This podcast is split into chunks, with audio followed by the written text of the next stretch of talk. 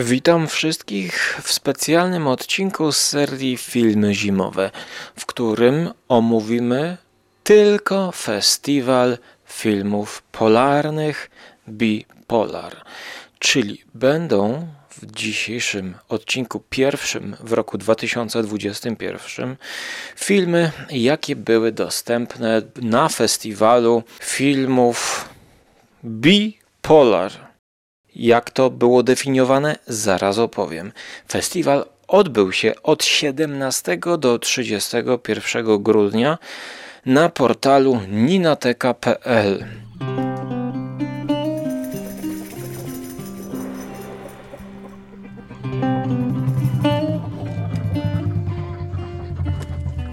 W dzisiejszym odcinku sponsorowanym przez patronów audycji Skóry nagrywamy w piwnicy, gdzie jest dosyć ciepło i nagrywamy tylko o filmach, które można było obejrzeć za darmo.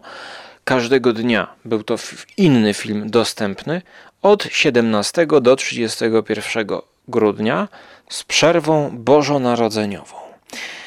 I z, nie obejrzałem wszystkich filmów. E, w tym odcinku filmów wakacyjnych rozpoczynamy nowy sezon.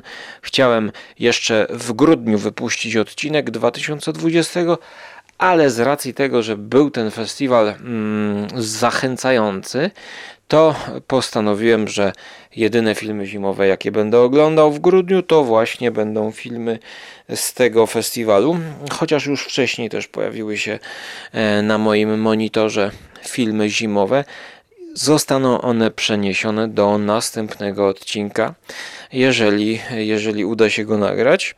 A teraz e, chcę szybko przelecieć i powiedzieć Wam, co było celem festiwalu Bipolar według organizatorów. Celem jest przybliżenie widzom kina z najmroźniejszych rejonów świata, w którym przyroda odgrywa ogromne znaczenie, a życie pełne jest trudów i znoju. Warunki atmosferyczne, z jakimi zmagają się mieszkańcy północy, a także piękno krajobrazu zostały sportretowane w arktycznych dokumentach. Tutaj mamy wymienione tytuły, a z obrazu Surf Siberia dowiemy się, że w mroźnej wodzie rejonu Kamczatki da się surfować. Z kolei seans polskiego dokumentu Syndrom Zimowników o pionierskim eksperymencie psychologa wojskowego badającego granice ludzkiej psychiki w warunkach izolacji arktycznej 40 lat temu skłoni do zastanowienia się nad etycznością badań. Innym interesującym filmem jest Wielorybnik, opowiadający o porywach serca i American Dream nastolatka Szczukotki oraz a islandzki Biały, Biały Dzień o żalu, zemście i bezwarunkowej miłości. Nie zabraknie także animacji szwedzkiego Something to Remember, a także Muminków na tropie komety, repro, koprodukcji Fina. No, hmm, Okej, okay, no to tak, czy zachęciło kogoś, kto nie siedzi w filmach zimowych? Nie wiem, mnie to wystarczyło.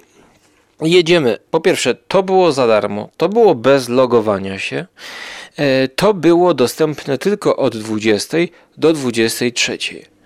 Jeżeli ktoś zaczął oglądać o 22.59, to dopóki nie skończył filmu, link był aktywny, co e, o tyle jest dobre, że jak ktoś już zaczął, to mu w połowie nie wyłączą. Jednak ja bardzo nastawiałem się, że obejrzę blok filmów krótkometrażowych, które miały się pojawić e, jakoś w okresie tuż poświątecznym. Niestety, z racji tego, że to właśnie okres świąteczny, zupełnie przegapiłem i zapomniałem właśnie o tym najbardziej interesującym mnie dniu, gdzie w jednym dniu miało być do oglądania chyba 6-8 filmów krótkometrażowych.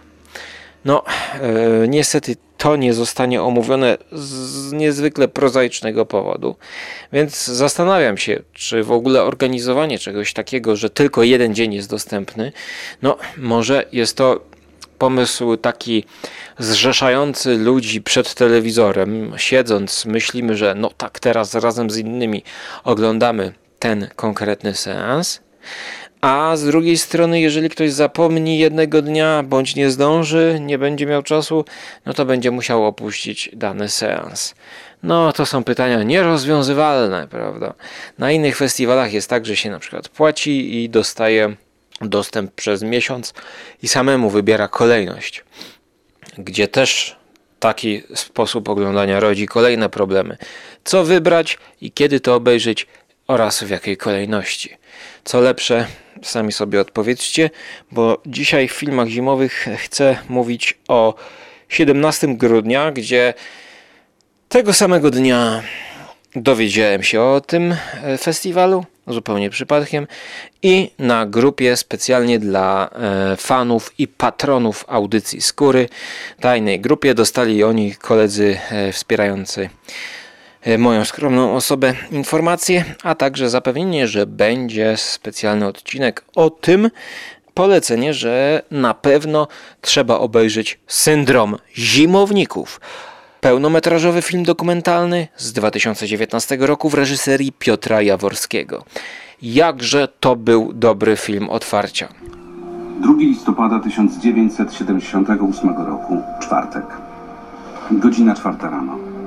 Na tę chwilę czekałem z radością i lękiem od wielu miesięcy. Ogarnęły mnie wątpliwości. Czy podołam? Czy decyzja była słuszna? Czy kilkuletni okres przygotowania naukowego upoważnia mnie do podjęcia badań nad zachowaniem się człowieka w warunkach izolacji społecznej na Antarktydzie? Odpowiedzi na te pytania udzielę dopiero po powrocie z wyprawy. To chyba był najlepszy film całego festiwalu. Nagrałem kilka wstawek dźwiękowych. E, będę przeplatał właśnie z tego filmu e, dialogi, bo te audycje chcę wypuścić jak najszybciej, bez zbędnego montażu. Wstawię dla Was tutaj tylko wstawki z dokumentu o wyprawie na biegun północny w latach 70. bodajże, albo 60. Tutaj też e, daty mogą być pewne nie do końca mm, dokładne, gdyż nagrywam e, bez internetu w piwnicy. E, jak opisuje to wydawca? Mm, pokażemy polski dokument o kontrowersyjnym eksperymencie sprzed 40 lat. I teraz na czym polegał ten eksperyment? Otóż to były dwa eksperymenty w jednym. Ekspedycja e, naukowców, ludzi mm, nauki wtedy, ale także na przykład tam był Cieśla, wybiera się na mm, Antarktydę albo Antarktykę tak, pomimo że wiele lat nagrywam serię filmów zimowych, to wciąż mi się to myli. Chodzi o północ.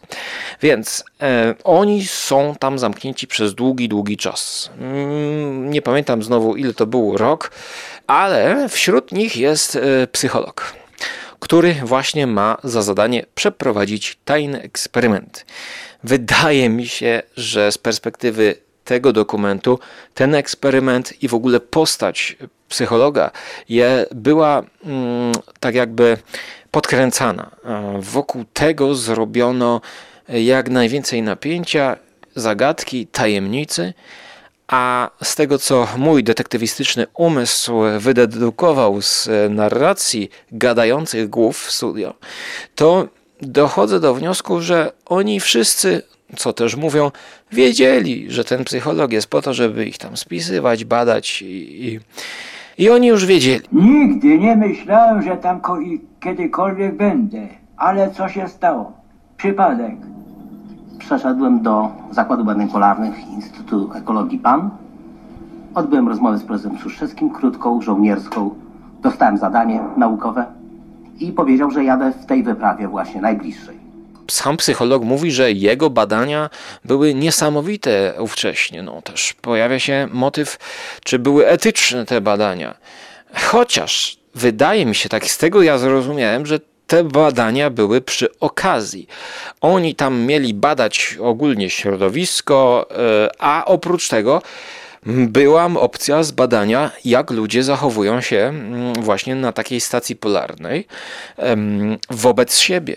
Jak to może mieć wpływ, e, kiedy później wylecimy w kosmos. Takie były przewidywania, że przydadzą nam się te właśnie badania. E, no, argumentem, jaki pojawia się na koniec filmu, kiedy ten psycholog z dumą wychodzi i wsiada do czarnego BMW, e, to argument taki, że ówcześnie NASA zgłosiło się po wyniki tych badań. No, ale co dalej z tymi wynikami się stało i jaki one miały wpływ na dalsze losy ludzkości, tego rzetelnie ten dokument nie mówi, ani też ja nie mogę wam powiedzieć, a ja jako sceptyk sceptycznie na to patrzyłem. Ale to jest jedna warstwa, którą ogląda się dobrze, e, z zaciekawieniem, bo zastanawiamy się, jak to jest e, intryga zaprojektowana. Jak, jak, co on tam miał zrobić, ten psycholog. A ten psycholog po prostu podpatrywał. Czasami podpuszczał, ale wydaje mi się, że to nie było nic takiego, że na przykład wszczepił im chipa nieodwracalnego, którego już nie mogli wypiąć. I tak jak w filmie The Thing, do którego nawiązania tutaj się nawet pojawiają, to mm, nie było nic tak hardkorowego. Tak przez przypadek trochę zostałem wyznaczony na przewodniczącego tej całej grupki, ale może dlatego właśnie, że ja mm, mam niekłótliwy charakter i umiem rozumieć ludzi. A jak pojawiają się tutaj nawiązania do The Thing i, i właściwie nie tylko? Ponieważ mamy do czynienia z dokumentem tak zwane gadające głowy. Gadające głowy, które są wprowadzone do mm, do studia, y, głównie do studia. Za ich głowami widać tło abstrakcyjne, rozmazane tło, ale jedna z tych postaci, właśnie psycholog, żeby pokazać, że był takim demiurgiem tych wszystkich wydarzeń, jakie odbywały się na stacji badawczej, to e, jest na takim stole. Właściwie w jakiejś piwnicy podobnej do tej, której ja nagrywam. Jest więcej tam koloru i on ma makietę ówczesnej stacji badawczej, e, porusza, porusza e, w przerwie, jak mówi, to pokazuje figurki. Jak one się układały, co właściwie nie ma przełożenia na żadne wydarzenia z, z przeszłości. To jest element czysto wizualny. To nie ma takiej wartości, powiedzmy, jak makieta w soku z żuka. Ale mm, ma to pewien wątek wiążący z animacją poklatkową, jaka pojawia się w filmie dokumentalnym. Animacja poklatkowa, która ma ubarwić i właściwie przenieść nas do tych wydarzeń z przeszłości, pokazując na przykład e, i głównie właściwie, głównie w tej animacji poklatkowej widzimy tych naukowców, e, w zmniejszonie, zmniejszonej liczbie, mm, którzy chodzą po stacji i chodzą po stacji i coś tam porabiają. Element ubarwiający, jednak element ocieplający ten film ze względu na animację poklatkową. Robiący z niego takie jakieś takie bardziej widowisko, powiedzmy. No, nie mam tutaj żadnej myśli przemyślanej na ten temat, ale, ale wygląda to ładnie. Czy film by zyskał, gdyby tego nie było? Moim zdaniem tak. Chociaż scena śmierci jednego z mm, naukowców jest pięknie pokazana właśnie dzięki tej animacji poklatkowej. Kiedy ten człowiek umiera na pustce e, bieguna polarnego na, na powierzchni i podchodzi do niego pingwin. I ten pingwin na niego spogląda, kamera odjeżdża. I kiedy my możemy obejrzeć tę scenę, która rzeczywiście się wydarzyła wtedy, gdyż inny człowiek, który widział tego pingwina, relacjonuje nam to właśnie cały czas gadając i mówiąc, że to było takie coś metafizycznego, że ten pingwin pochylił się i rzeczywiście to było piękna, wzruszająca scena, niezapomniana, gdyż ten przyrodnik, który tam był, on tak bardzo ponoć pokochał tamte rejony, że chciał tam zostać. I nie powiedział ponoć o jakiejś e, chorobie, która, która mogła wystąpić, albo może, kto wie, nie wiem, domniemania. Domniemania, no bo to są gadające głowy współcześnie nagrane.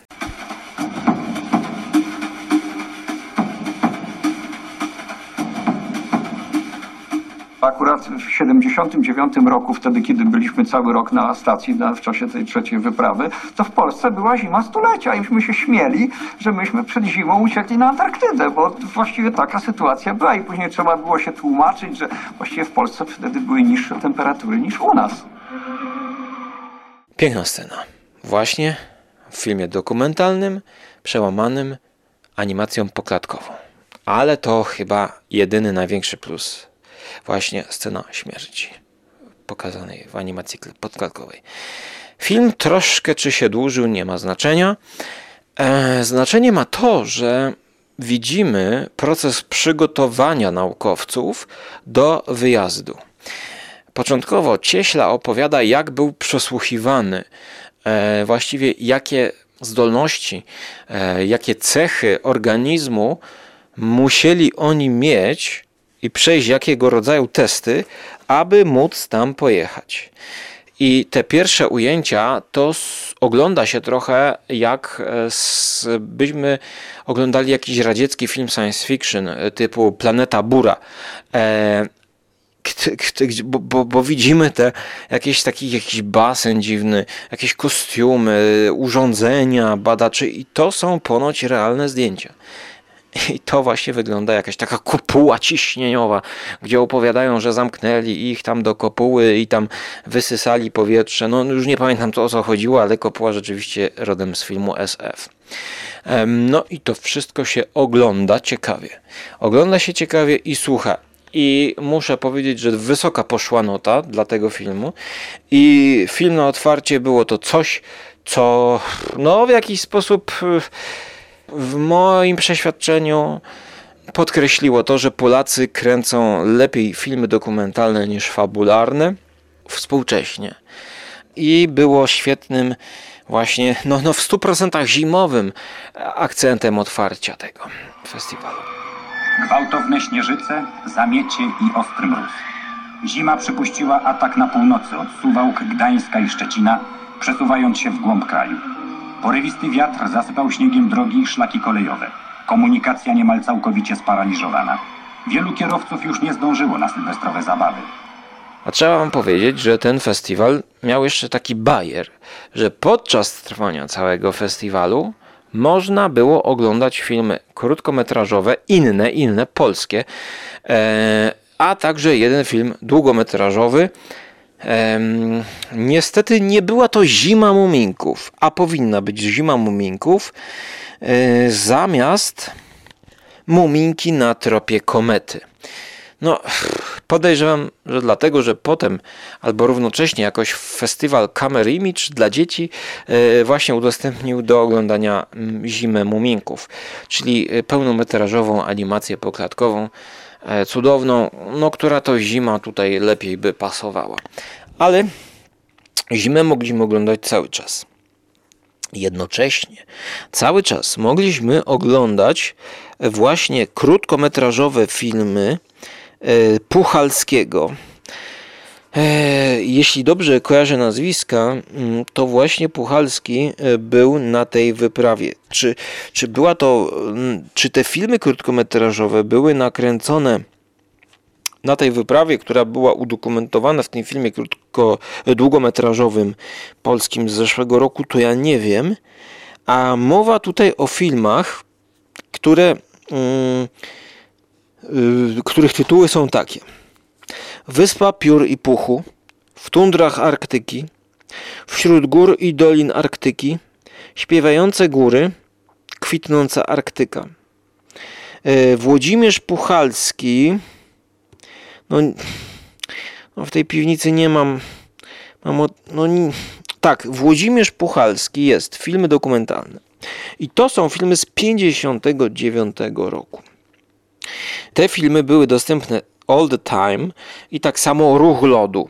E, Kuba Witek e, o tym, jak e, topnieje lód, 20-minutowy, nudny film dokumentalny, który tutaj pominę, gdyż no, średnio mi się podobał i nic z niego nie zapamiętałem, poza tym, że klimat się ociepla, wszyscy wszystko tonie i tanieje, y, właśnie drożeje z tego powodu i będzie drożeć.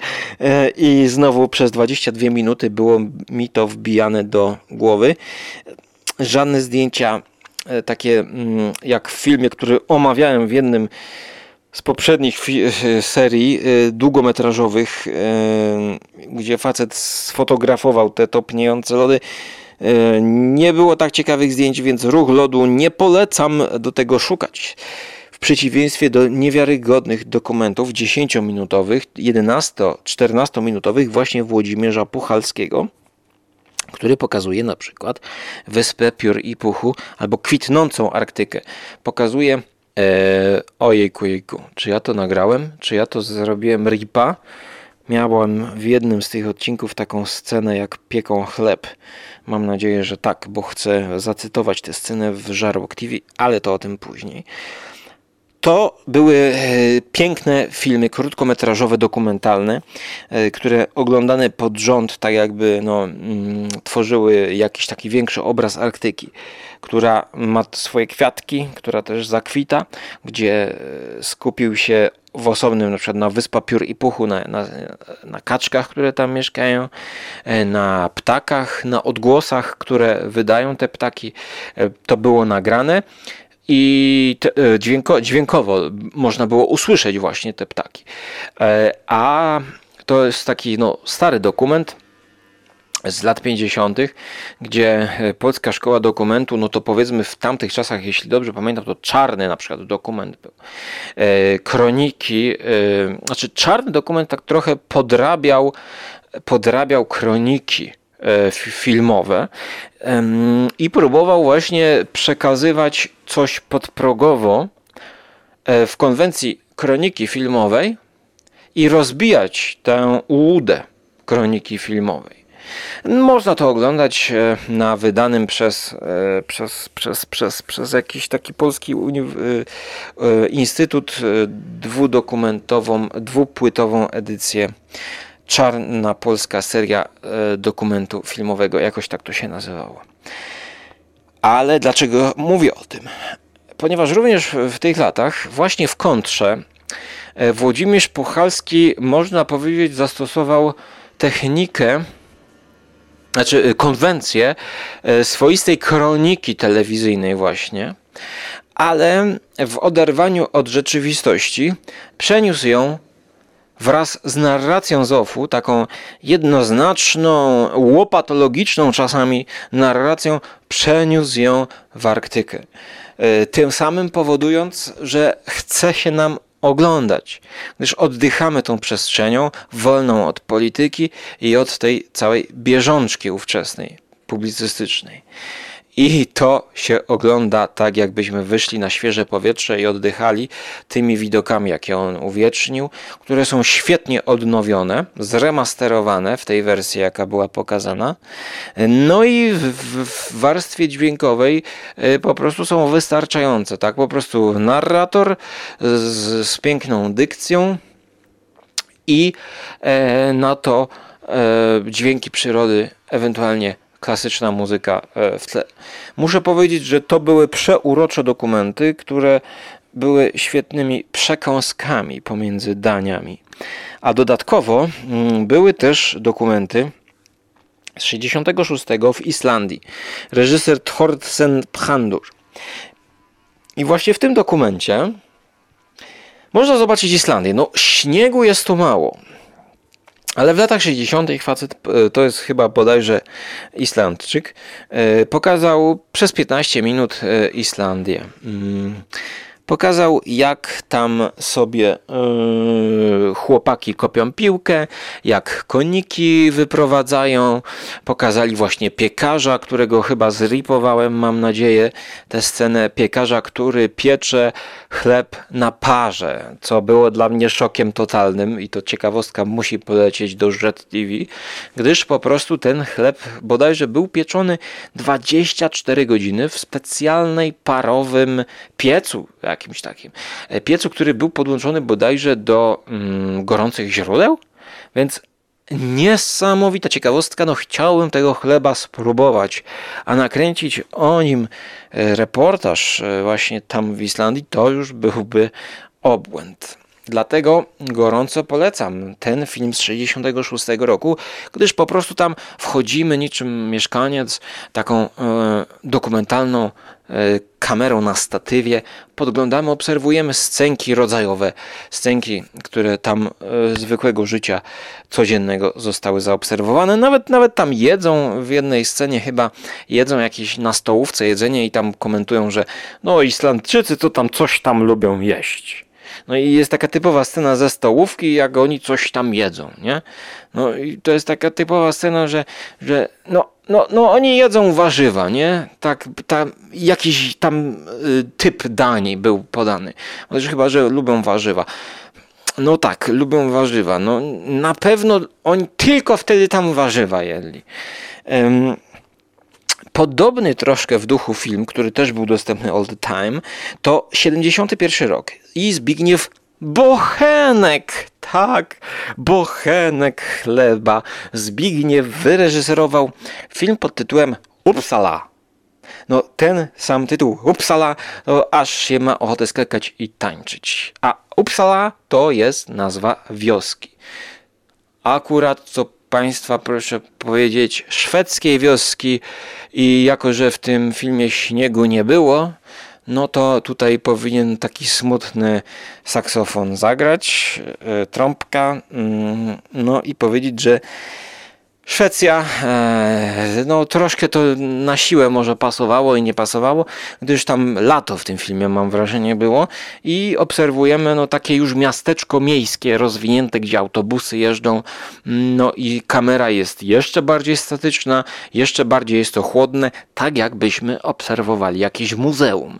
No muszę powiedzieć, że obejrzałem to, ale większych emocji nie było. Całe szczęście, że obejrzałem to na początek, bo w kontekście było to ok. Losing Alaska to pełnometrażowy film, który też był dostępny all the time. Z 2018 roku, 83 minuty, reżyseria Tom Berg. Po 15 minutach wyłączyłem, gdyż nie byłem w stanie tego zdzierżyć po prostu. Dziękuję, nie, nie, nie. Nie było tam nic ciekawego dla mnie. Nie dałem rady.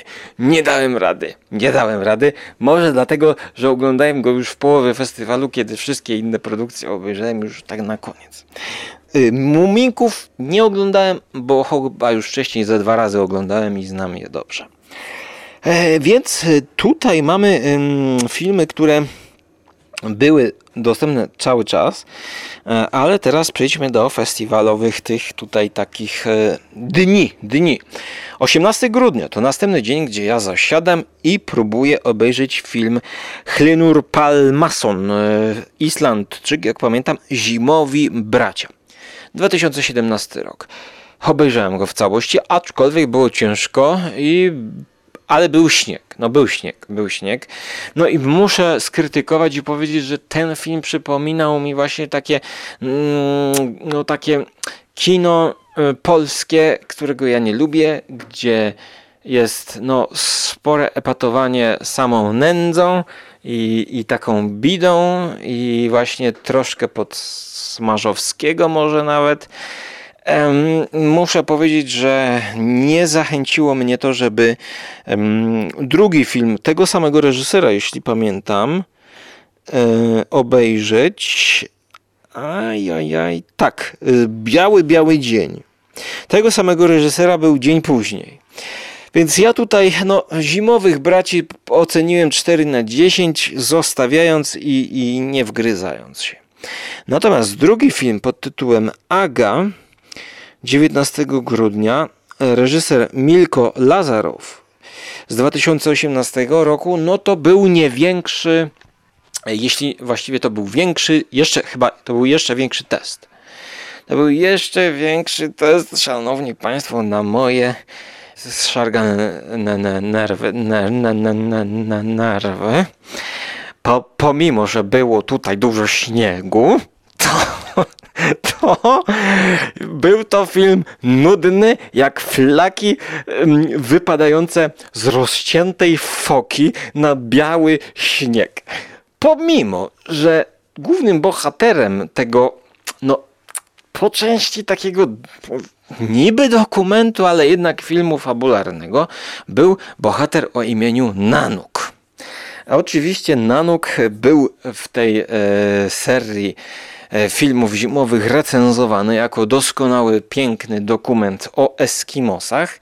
I tutaj mamy, już nie pamiętam jaki rejon e, świata, ale takiego nanuka i jego nanuczkę, którzy budują iglo, zbierają rybę i jedzą tę rybę.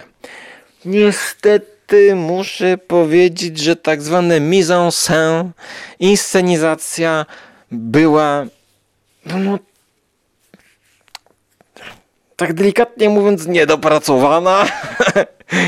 Y, y, sceny, w których kamera y, jest, zos- zostaje postawiona w środku tego iglo mieszkania, no wyglądały tak jakby nawet nie ten nanuk postawił tę kamerę, tylko foka przewróciła, trochę tak kopnęła. Zimne, mało angażujące widza kino, w które ja no naprawdę walczyłem cały czas, żeby nie sięgać na Instagrama. I tak patrzyłem, patrzyłem. Ja już nawet nie pamiętam, czy do końca to obejrzałem, ale było ciężko.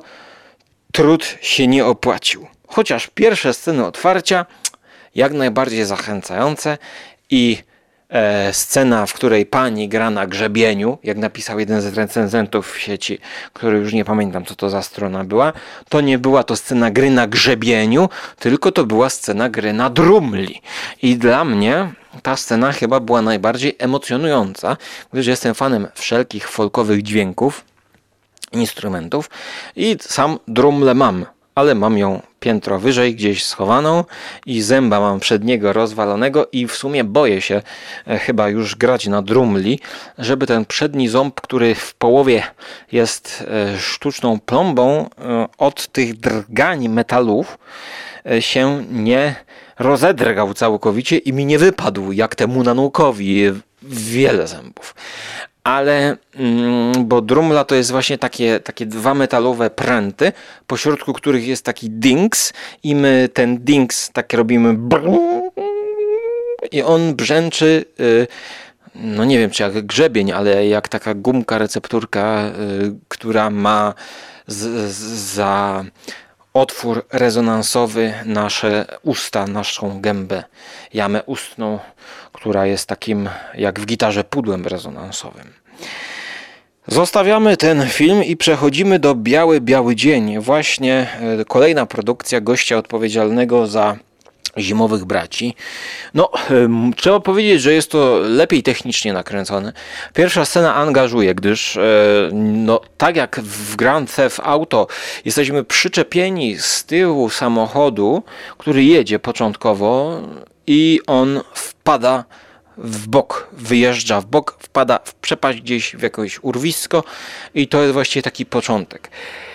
No, ja myślę, że y, nie chcę teraz tego filmu zranić, e, ale obejrzałem jakieś 20-25 minut i zrezygnowałem. Mm, Bardzo zimny film, e, skupiający się na przyrodzie bardziej i, i relacjach ludzi. Em, Element poszukiwania człowieka e, na tej Islandii.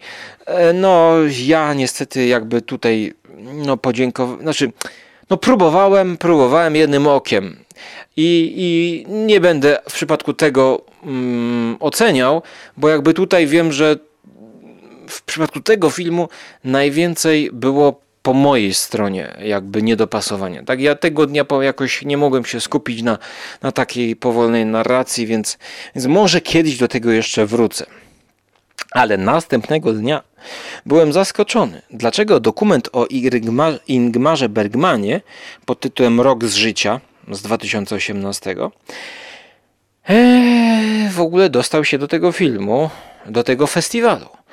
No, Bergman, e, reżyser e, skandynawski, prawda, kraje północy, ale śniegu tutaj nimo. Nimo śniegu, panie, ale za to jest kotek, który sobie tutaj śpi. Powiedz coś, Gilmosiu.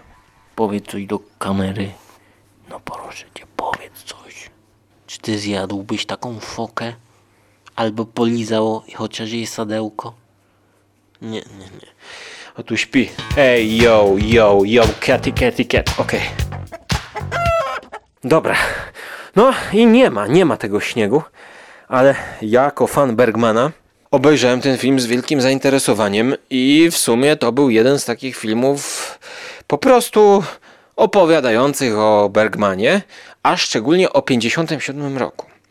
Gdyż właśnie w jego twórczości ten rok 57 był taki niezwykle znaczący, gdyż e, tak jakby nabrał amfetaminy w żyły i stworzył chyba cztery filmy, e, arcydzieła. Więc morał z tego filmu płynie taki, że jeżeli chcecie zaczynać e, przygodę z Bergmanem, to od 57 roku zaczyna się ten okres na petardzie. Oprócz tego e, mamy trochę kulis z życia prywatnego Bergmana, jaki był na planie, a jaki nie był. Najwięcej tej takiej zimy i chłodu jest w scenach, kiedy widzimy go, jak on mm, już swoją starość spędzał na wyspie. Na wyspie Faro, czyli e, wyspie, gdzie on tam miał domek, jakąś pokojówkę, która się nim też opiekowała, i w tym domku miał TV set i videokaset VHS. Sobie oglądał różne rzeczy, sobie czytał, pisał i właściwie odciął się od rodziny. E, znaczy jakby no, nie, sam też mówi, że tam nie poświęcił dużo y, swoim dzieciom, a że miał dużo y, miłości, y, kochanek, no to miał chyba szóstkę dzieci, różne y, kobiety. Choć Liv Ullman mówi, ta najbardziej znana ja- jako jego partnerka, mówi, że no, on nigdy nie zrobił nic złego. No i właściwie ten film nie wiadomo, czy rzetelny, czy nierzetelny. A dlaczego nierzetelny? A mo, znaczy rzetelny, pewnie tak, chociaż wyrywkowy. No, dużo tematów, żeby poruszać. O tam o Hitlerze nawet mi się nie chce wspominać. No i o samym pobycie Bergmana na wyspie Faro był osobny film dokumentalny. Wydaje mi się, że jak ktoś bierze na celownik taką postać, to że ten film, aby był rzetelny, no to taki 10-odcinkowy serial na Netflixie musiałby powstać. Okej, ale muszę przyznać, że mnie trochę oglądało się to miejscami tak, jak bym oglądał portal pudelek.pl dla wtajemniczonych miłośników e, kina. E, Czasami, a czasami przypomniałem sobie właśnie e, te filmy, mm, które są rzeczywiście znakomite i co nieco tam może dowiedziałem o nich. Na przykład Fanny i Aleksander. Film o mm, Wigilii, między innymi, o Bożym Narodzeniu, w tym okresie takim właśnie mocno zimowym. E, Pięciogodzinny, trzygodzinny, dwie wersje były. No i co ja zapamiętałem, to nie ma znaczenia, bo mój mózg już zaczyna się psuć i coraz mniej rzeczy pamiętam, ale e, na pewno e, po prostu ten dokument no, ewidentnie zachęca, żeby sięgnąć po filmy Bergmana i pokazuje go troszkę ze złej i z dobrej perspektywy, bo są tutaj właśnie momenty, kiedy on krzyczy na współpracowników na planie podczas kręcenia. Są zwierzenia e, młodszego reżysera, który, który wręcz płacze przed kamerą i mówi, że Bergman go okrzyczał i że nie pozwolił im jechać e, z jego przedstawieniem teatralnym do Ameryki, gdyż kiedy on był chory i Bergman po chorobie wrócił, zobaczył co oni zrobili z jego przedstawieniem, to to, to, to, to, nie jest w ogóle to, co on wyreżyserował i zabronił, a tamten miał oczy pełne łez. No i teraz nie wiadomo, prawda, gdzie jest prawda. No, no nie wiadomo, prawda, gdzie jest prawda, więc ja nie chcę rozsądzać, gdzie jest prawda, bo to temat długi i szeroki, ale te komunały mówię dzisiaj. Em, i dlatego przepłynę do kolejnego filmu pod y, tytułem Wielorybnik, którego no niestety nie obejrzałem, bo znowu zapomniałem, bo jechałem do domu, wracałem i jak to po powrocie do domu, no to dopiero o pierwszej w nocy sobie przypomniałem, że dzisiaj miał lecieć Wielorybnik. Mieliśmy przerwę na święta. E, 25 grudnia został wyemitowany film Michkel w reżyserii Ari Aleksandra Ergisa Magnussona. Niestety nie chciało im się przetłumaczyć tego na język polski, tylko na język angielski. Też mnie wtedy nie było przed telewizorem, więc nie oglądałem. E, No, niestety 26 grudnia zapomniałem, że leci blok animacji, w którym wymieńmy tutaj takie tytuły jak The Beast, Dania, Freeze Frame, Belgii, Be, Belgia, Niemcy, Finlandia. Tiger, znowu film z Danii. On Ambition, Courtship and Procreation. Reżyseria Pernil Kajer. 8 minut, Dania. Kuchina, Finlandia. Następny film z Danii, Nothing Happens. Następny film z Norwegii, krótkometrażowy, The Bureaucracy Monster. I dwuminutowy film pod tytułem Enough. I 26 również wersja z napisami angielskimi, nie chciałem się tłumaczyć, e, był film Play Schengen. Nie wiem czemu im się nie chciało tłumaczyć. Tak samo im się ruskiego filmu nie chciało tłumaczyć, czyli Surf Siberia, który już mówię, dobra, na zakończenie 31 grudnia Sylwester, no nikt nie ma nic do roboty, tylko siedzieć na festiwalu Bipolar, zmarznięty w czapce.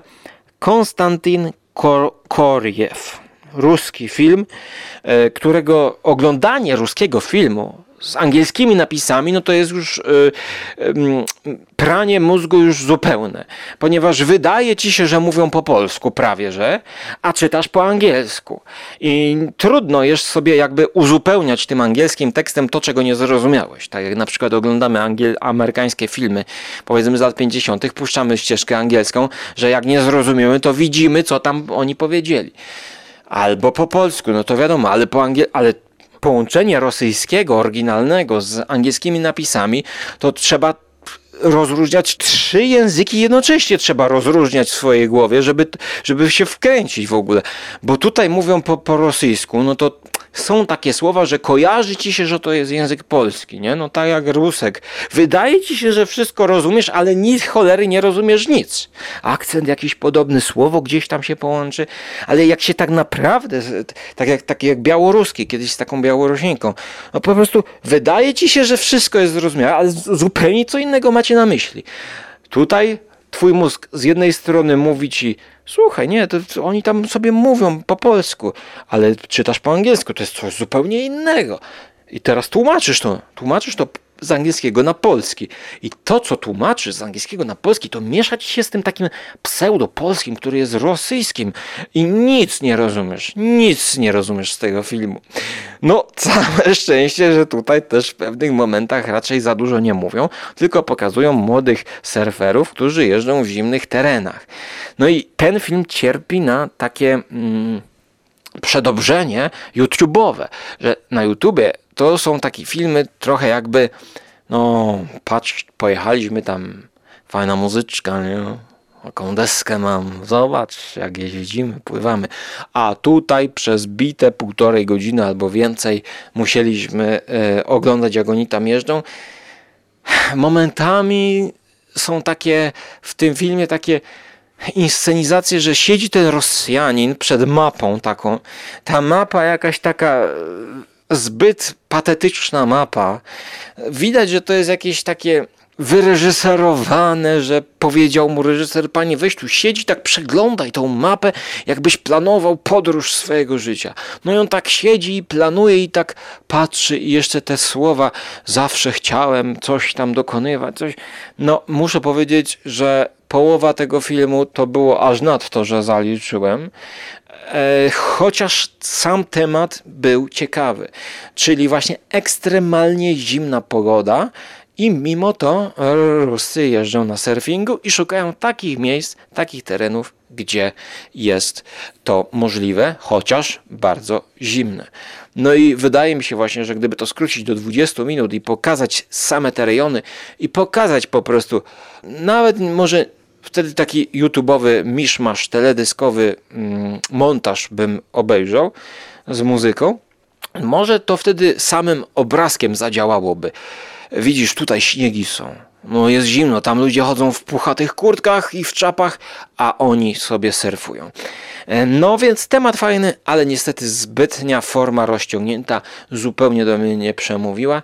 No i ten festiwal pozostawiła z taką właśnie e, niedosytem, zdecydowanie z niedosytem. Być może mm, tutaj e, pieniążków było za mało, żeby jeszcze więcej filmów dobrać ciekawych i rozumiem, że to niszowy temat. No ja jestem zadowolony ogólnie rzecz biorąc to był fajny event, e, w którym mogłem uczestniczyć. E, Pozdrawiam organizatorów. Tutaj e, na stronie jest podany numer do, do pani, a panie zawsze warto pozdrowić, bo tutaj nawet jest pani Eliza Łukomska, odpowiedzialna za kontakt z mediami. Może w następnym odcinku uda się do niej zadzwonić. No, może pani odbierze. No i e, filmy zimowe. No tak, było tutaj trochę zimy, e, było śniegu. No, a szczególnie e, ten polski dokument to jest taka trochę perełka, którą warto zobaczyć, poszukać, chociaż znając życie, tego typu filmy będzie ciężko obejrzeć właśnie poza takimi festiwalami. Mm, No, myślę, że kiedyś można zobaczyć to w telewizji albo na Netflixie, bo to jest taki dokument trochę pod telewizję, można powiedzieć, robiony, taką, pod taką polską telewizję nawet robiony, ale jakość e, tych, tych, tych wywiadów pod względem operatorskim jest taka typowo współczesna, właśnie Netflixowa, nie odbiega e, w ogóle od e, światowego standardu i muszę powiedzieć, że to zapadło mi w pamięć. Cała ta historia polskich naukowców i, i ich perypetie na stacji odseparowanej od świata niczym e, w filmie Johna Carpentera The Thing. No i to wszystko działo się w PRL-u. Więc to dodaje dodatkowy jeszcze taki element k- e, historycznego posmaku, kiedy oni mówią na przykład, że tam wyjeżdżali oni jak na wakacje, bo e, w kraju wszystko było reglamentowane na kartki, a oni tutaj mieli pełno zapasów e, papierosów, e, mięsa, no właściwie mieli wszystkiego pod dostatkiem. E, tak, taka, taka jest wypowiedź. Więc no naprawdę wartościowa produkcja i wizualnie oglądało się to em, bardzo dobrze. Kończę e, na dzisiaj ten odcinek kolejnych filmów zimowych. Zapraszam, jeżeli Wam się podobała ta tematyka i podoba ta seria, e, to zapraszam do wspierania audycji skóry na Patronite, gdzie przygotowałem dla Was różne bonusy e, filmowe i audycjowe, e, czyli audycja skóry na patronite.pl, audycja skóry oczywiście pisane przez Z z kury. I tutaj właśnie kur do końca może nie było, ale były kaczki i pingwiny właśnie w tych dokumencikach Włodzimierza Puchalskiego. Przeuroczy, przeuroczy sposób pokazał te zwierzęta, e, jakie mieszkają. No i, i to jest kolejny pozytywny akcent tego całego festiwalu, że to są takie właśnie perełki polskiego dokumentu e, czarno-białego, gdzie niegdzie, a też niektóre z nich były kolorowane. I to jest niesamowita taka pocztówka właśnie z Arktyki, a może z Antarktydy. To już dowiecie się z festiwalu Bipolar i z filmów zimowych. Zachęcam do obejrzenia. No i dziękuję tutaj Ninatece za zorganizowanie czegoś takiego. No, ninateka.pl to jest strona w ogóle, gdzie możecie za darmo oglądać mm, na przykład przedstawienia teatralne, filmy dokumentalne Starej Polskiej Szkoły Dokumentu. No i wiele ciekawych, ciekawych e, produkcji teatru, telewizji też na przykład.